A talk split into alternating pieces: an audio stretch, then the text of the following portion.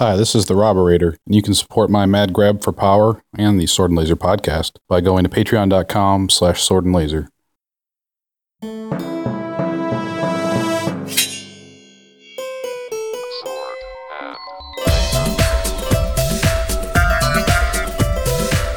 Hey everybody, welcome to the Sword and Laser. I'm Veronica Belmont. And I'm Tom Merritt.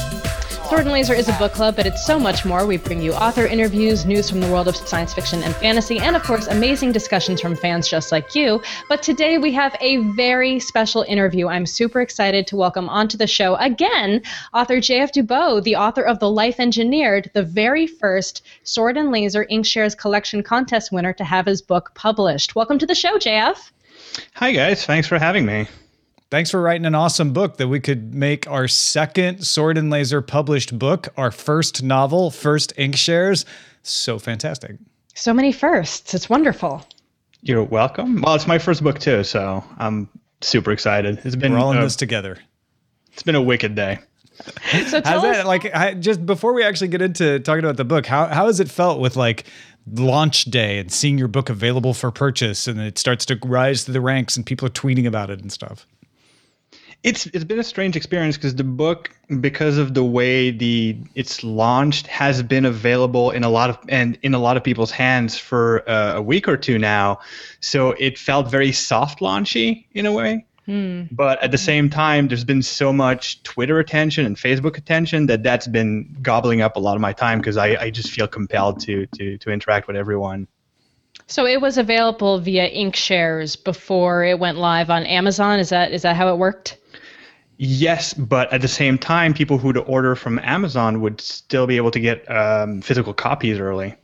That might be an artifact of the f- because I had the book on self-publishing on Amazon in the past, so maybe they made it available, which may affect rankings, but whatever, I don't care as long as people are reading and enjoying it. Tom, do you have a copy to show off? Is that what you were scrounging around for over there? You you caught me. Um it's upstairs. Oh, I forgot to bring it down. Do you want me to run there and get it? we are. Yeah, you go you get asked it. and then- JF uh, about Oh, he's got what- a copy. Here. Oh, of course he does. Okay, good. Yeah, I built the I'll fort. show off. I'll click on JF's picture so it stays on him for a second.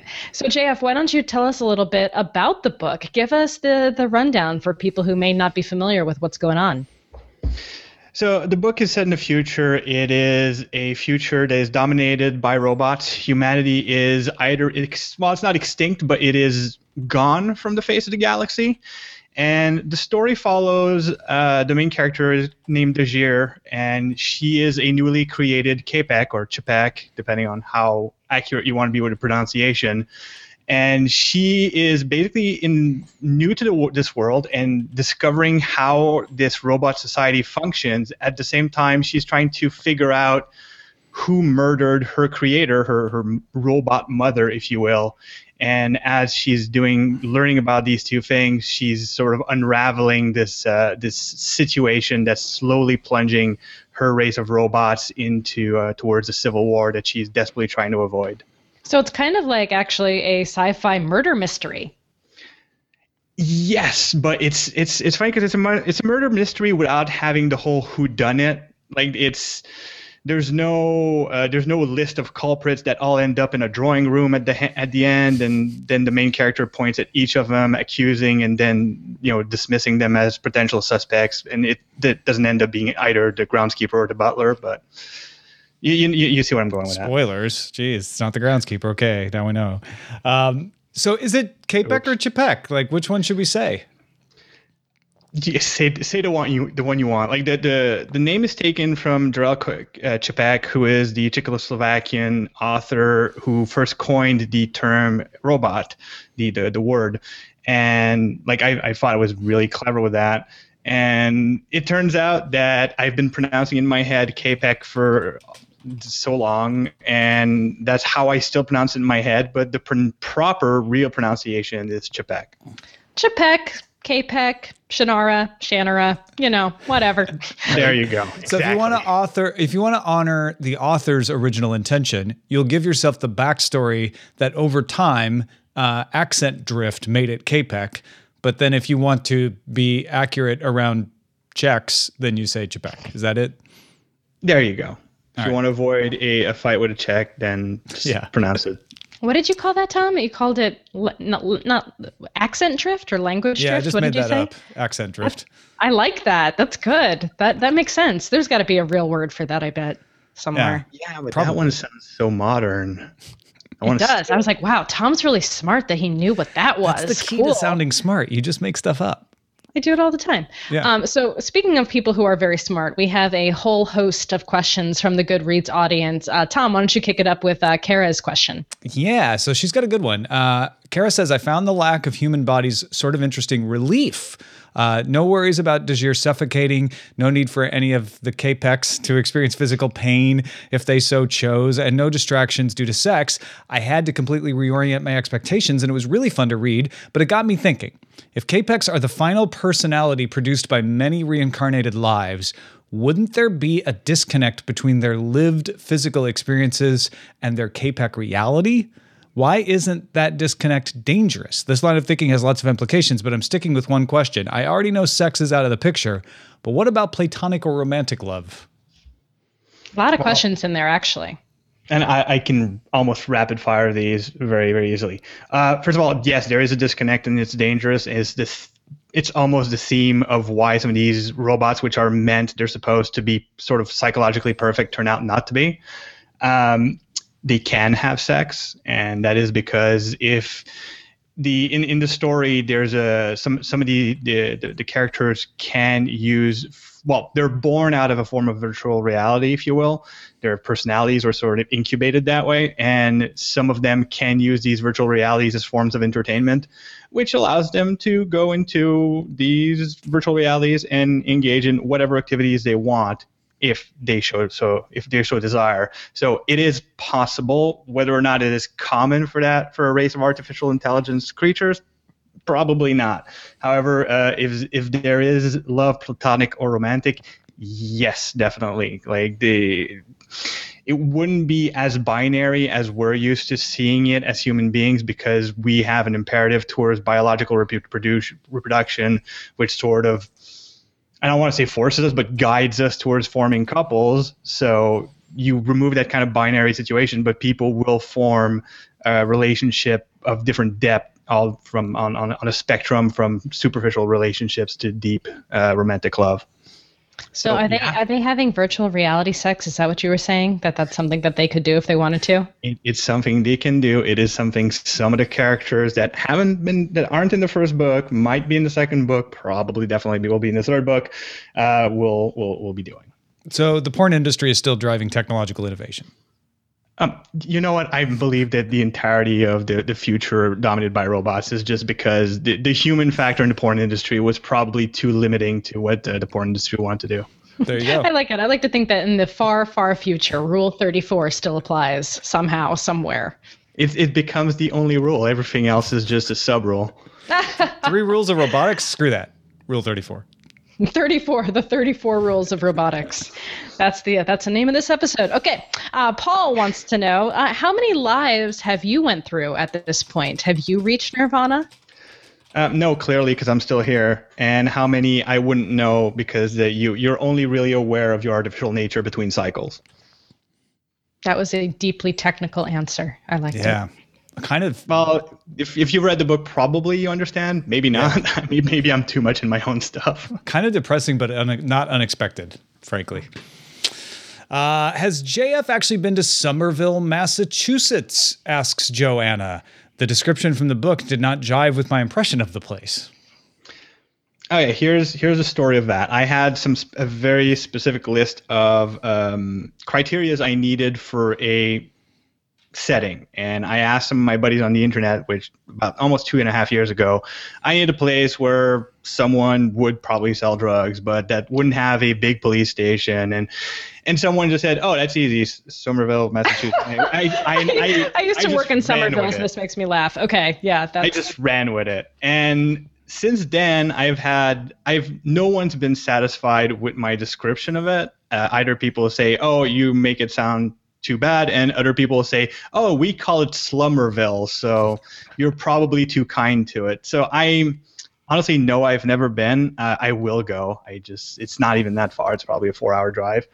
Um, the excuse that it is in a virtual reality is what I'm kind of leaning towards. It's lazy storytelling on my part, and I do admit it. And I, I plan in the future, even if I think that a real life place is not going to be important in my story, I, I'm probably going to do a bit more due diligence in the future for it. It's a good excuse to go travel places for research. Yeah. Absolutely. And and if you have people telling you you're being too kind and people telling you you're being too hard on it, you probably struck the right chord is my way of thinking. Yeah, it's fun I, to it's fun to piss off people from from Massachusetts too anyway, so says the okay. woman born in Connecticut. Yeah. I'm not biased. They get, yeah, they get wicked angry. Wicked pissa, dude. Wicked pissa. Amazing.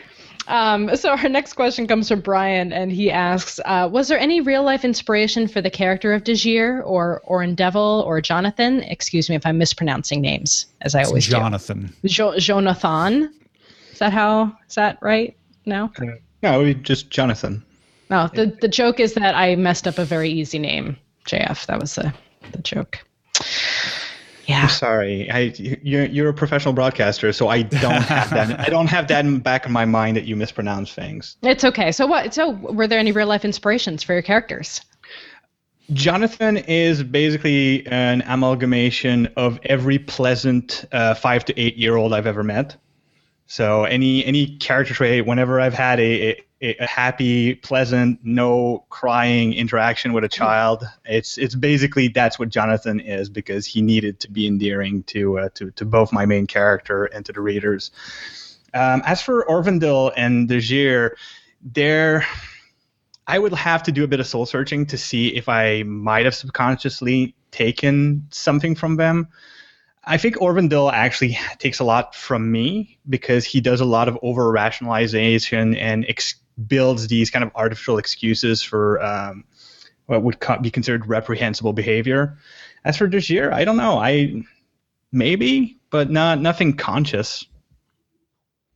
Yeah, I feel like a lot of times when we create characters, there is that kind of that fuzz of all the people we've met in our lives, and and once you start creating the character, traits from certain people start kind of leaking in. You know what I mean?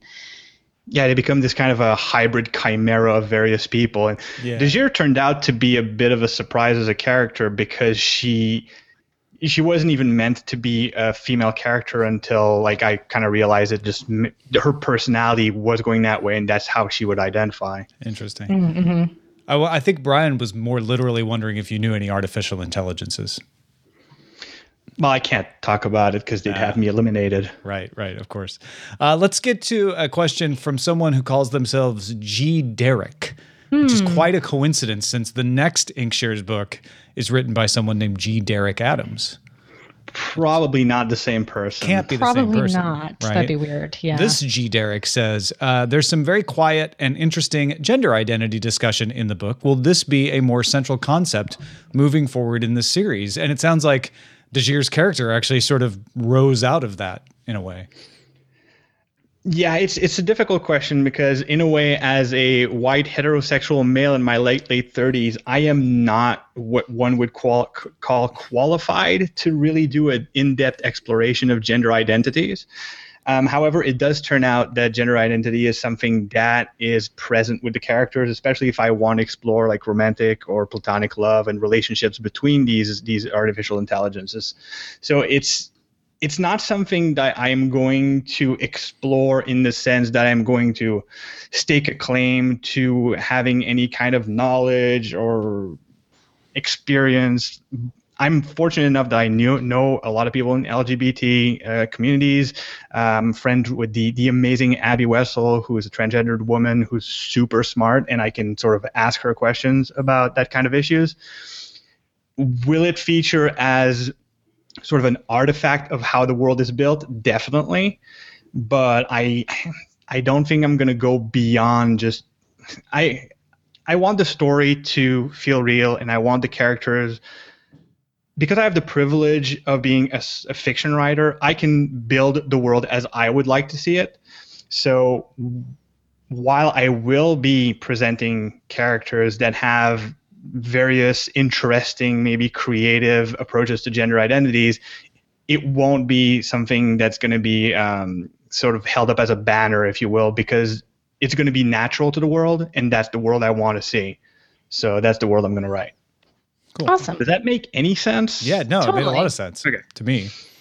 I mean, it's it's always very difficult to to write from a different perspective, um, but that's you know it, it takes a lot of work to kind of write convincingly from a, from a very very different point of view or perspective from your own. So it's it's a challenge, and a lot of a lot of authors struggle with that. And Charlie Jane Anders just wrote a really good uh, t- uh, column on writing where she talked about forcing yourself to look at the blind spots in your writing and that's that's that's not particular to gender identity and writing about other genders and, and things but it's it's what you're talking about which is not not overstating your competence to do it but kind of forcing yourself to look at those sides of the things that you don't have the natural uh, experience with which i think is I'm gonna write I'm gonna write a book from the perspective of Donald J. Trump, Trump, Trump, Donald Trump, Donald J. Trump.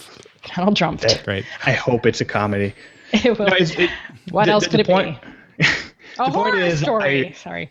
Oh, ouch! A horror comedy. There you go. No, the, the, the, my my point is that I I can't avoid bringing gender identity into because I've already done it in the first book. So it's some something that's going to get explored. I just I just don't want to misrepresent it by you know, Yeah, o- yeah. overdoing it. Well, our next question from Xavier uh, says In The Life Engineered, you limited yourself to the viewpoint of Dajir, which we've been discussing a little bit. Uh, but in the teaser for Arc Android, we see through a new character for the chapter. Will you be changing viewpoints in Arc Android? If so, any chance we get a part through the mind of a von Neumann? Neumann? I I, I think it von Neumann. Newman? Okay. I'm thinking of like Neumann Mikes, so that's just where I said that from.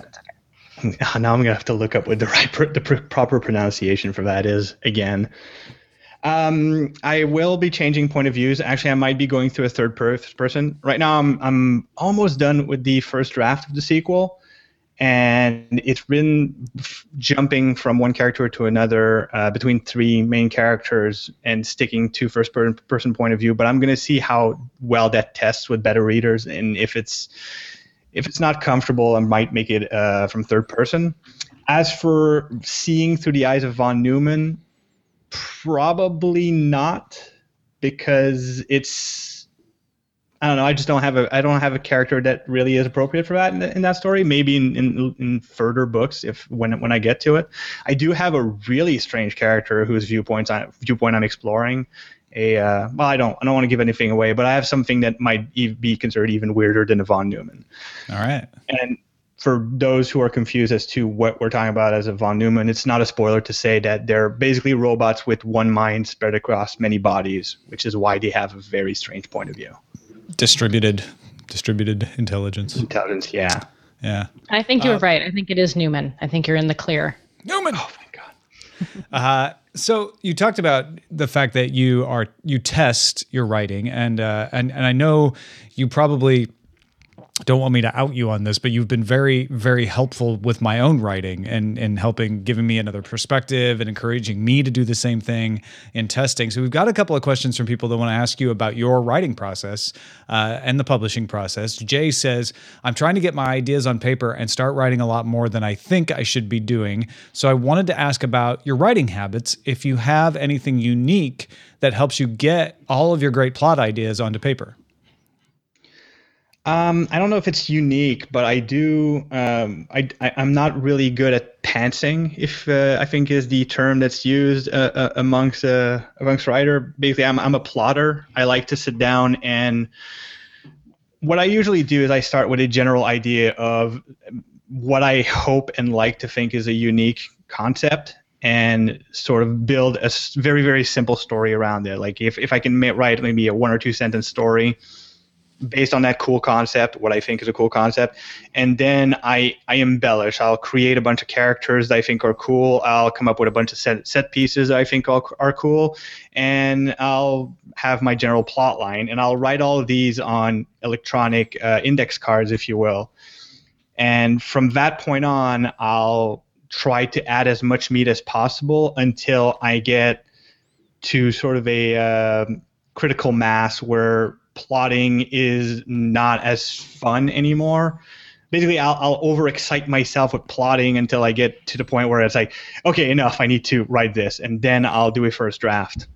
And basically, I'll um, at that point I should have a, a, good outline of the various acts of my of my uh, my book, how each act is divided. I'll have a list of some of my main my main characters or some secondary characters, and a few either plot points or set pieces, like specific scenes that I think are cool that should be in the book. I'll I'll have all these ready and I'll be able to sort of jump from one another and and and build whatever mortar needs to exist between these different pieces.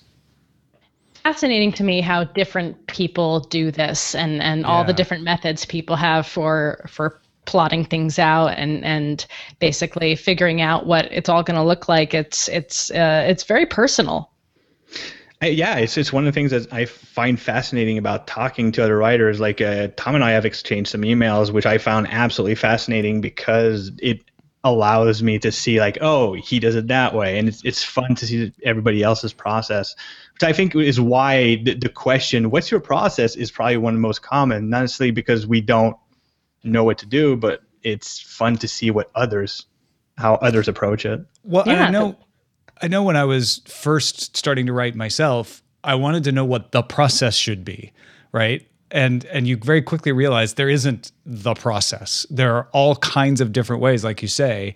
And so then it becomes like, oh, well, what does this person do?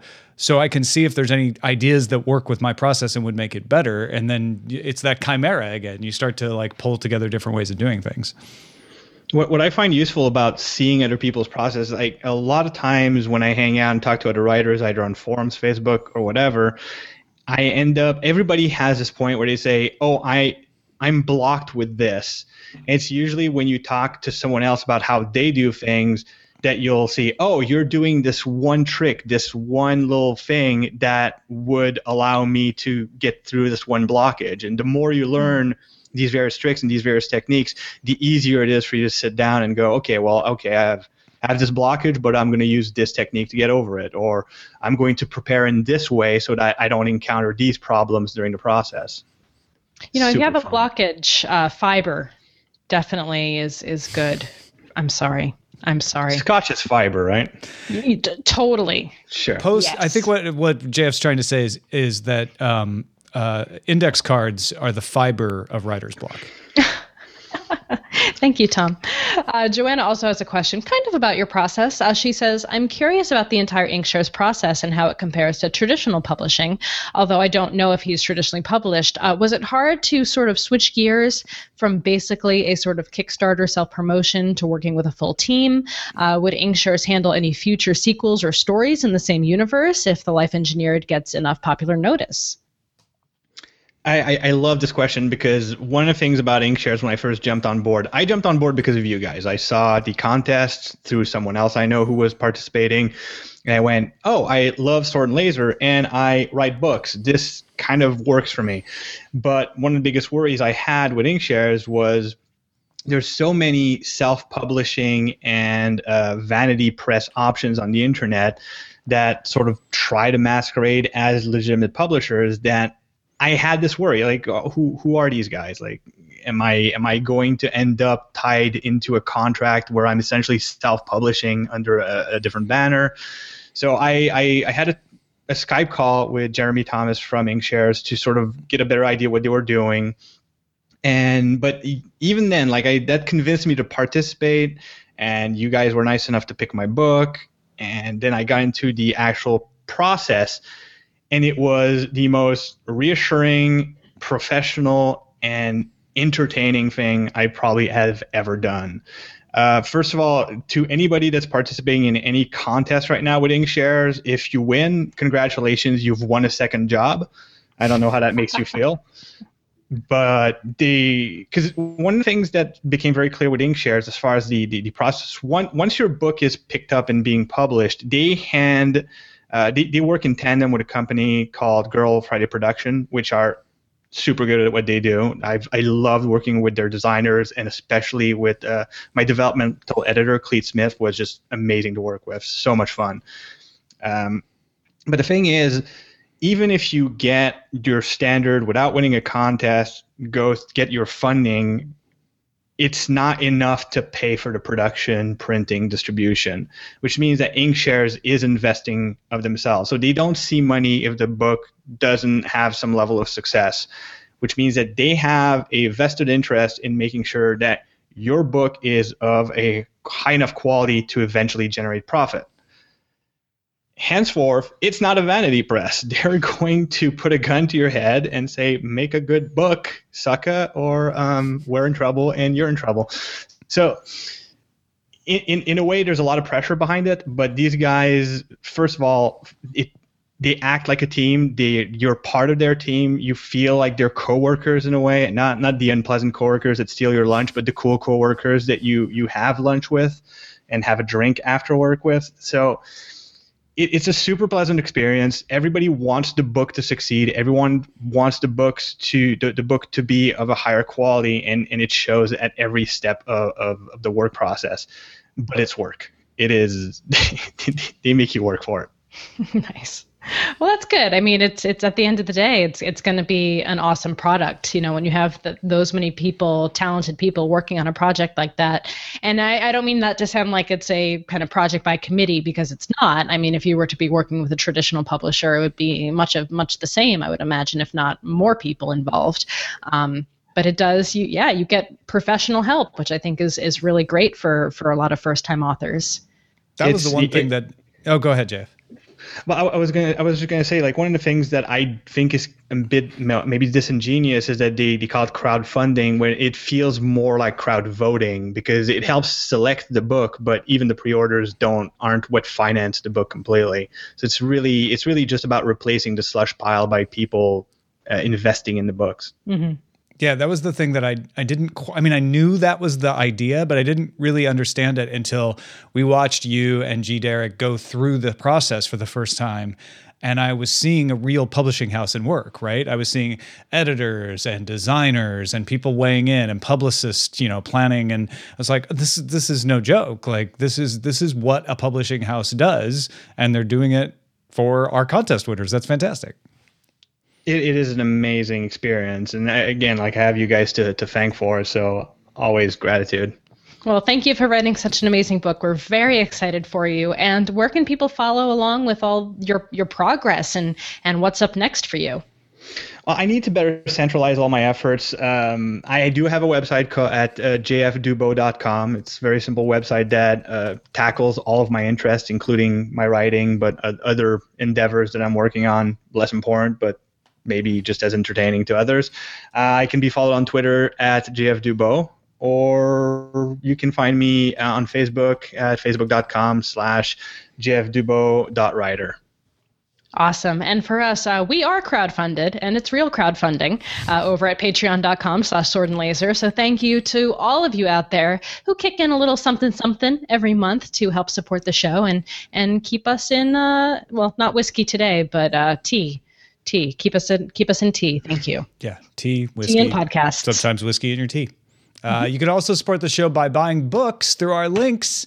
Uh, find links to the books we talk about and some of our favorites at swordandlaser.com slash picks. Pick, click on any link on that page, and then we get credit for anything you buy, even if it's not exactly that book. Uh, and actually, I was going to say we have a banner. We have a new banner on the website that is an Amazon banner. And if you want to go shop at Amazon, but you don't want a book or whatever, you can just click on that banner. Yeah. It takes you to Amazon. And then if you want to buy a TV through that link, I mean, that will definitely that. help us out too. Sure. People no. were emailing us asking for that. So I, I mean, if it. you want to buy a $1,700 Kino Flo Diva-Lite for your video podcast, you could do that. You could do that. Yeah. We're not saying you have link. to you can just buy JF's book through one of those links. I mean, whatever you want. Swordandlaser.com slash picks.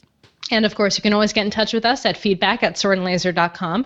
Our website is swordandlaser.com. All of our discussions happen over on goodreads.com slash swordandlaser. And you can call and leave us a voicemail at 415 7 Sword 6. We'll see you next time. Bye.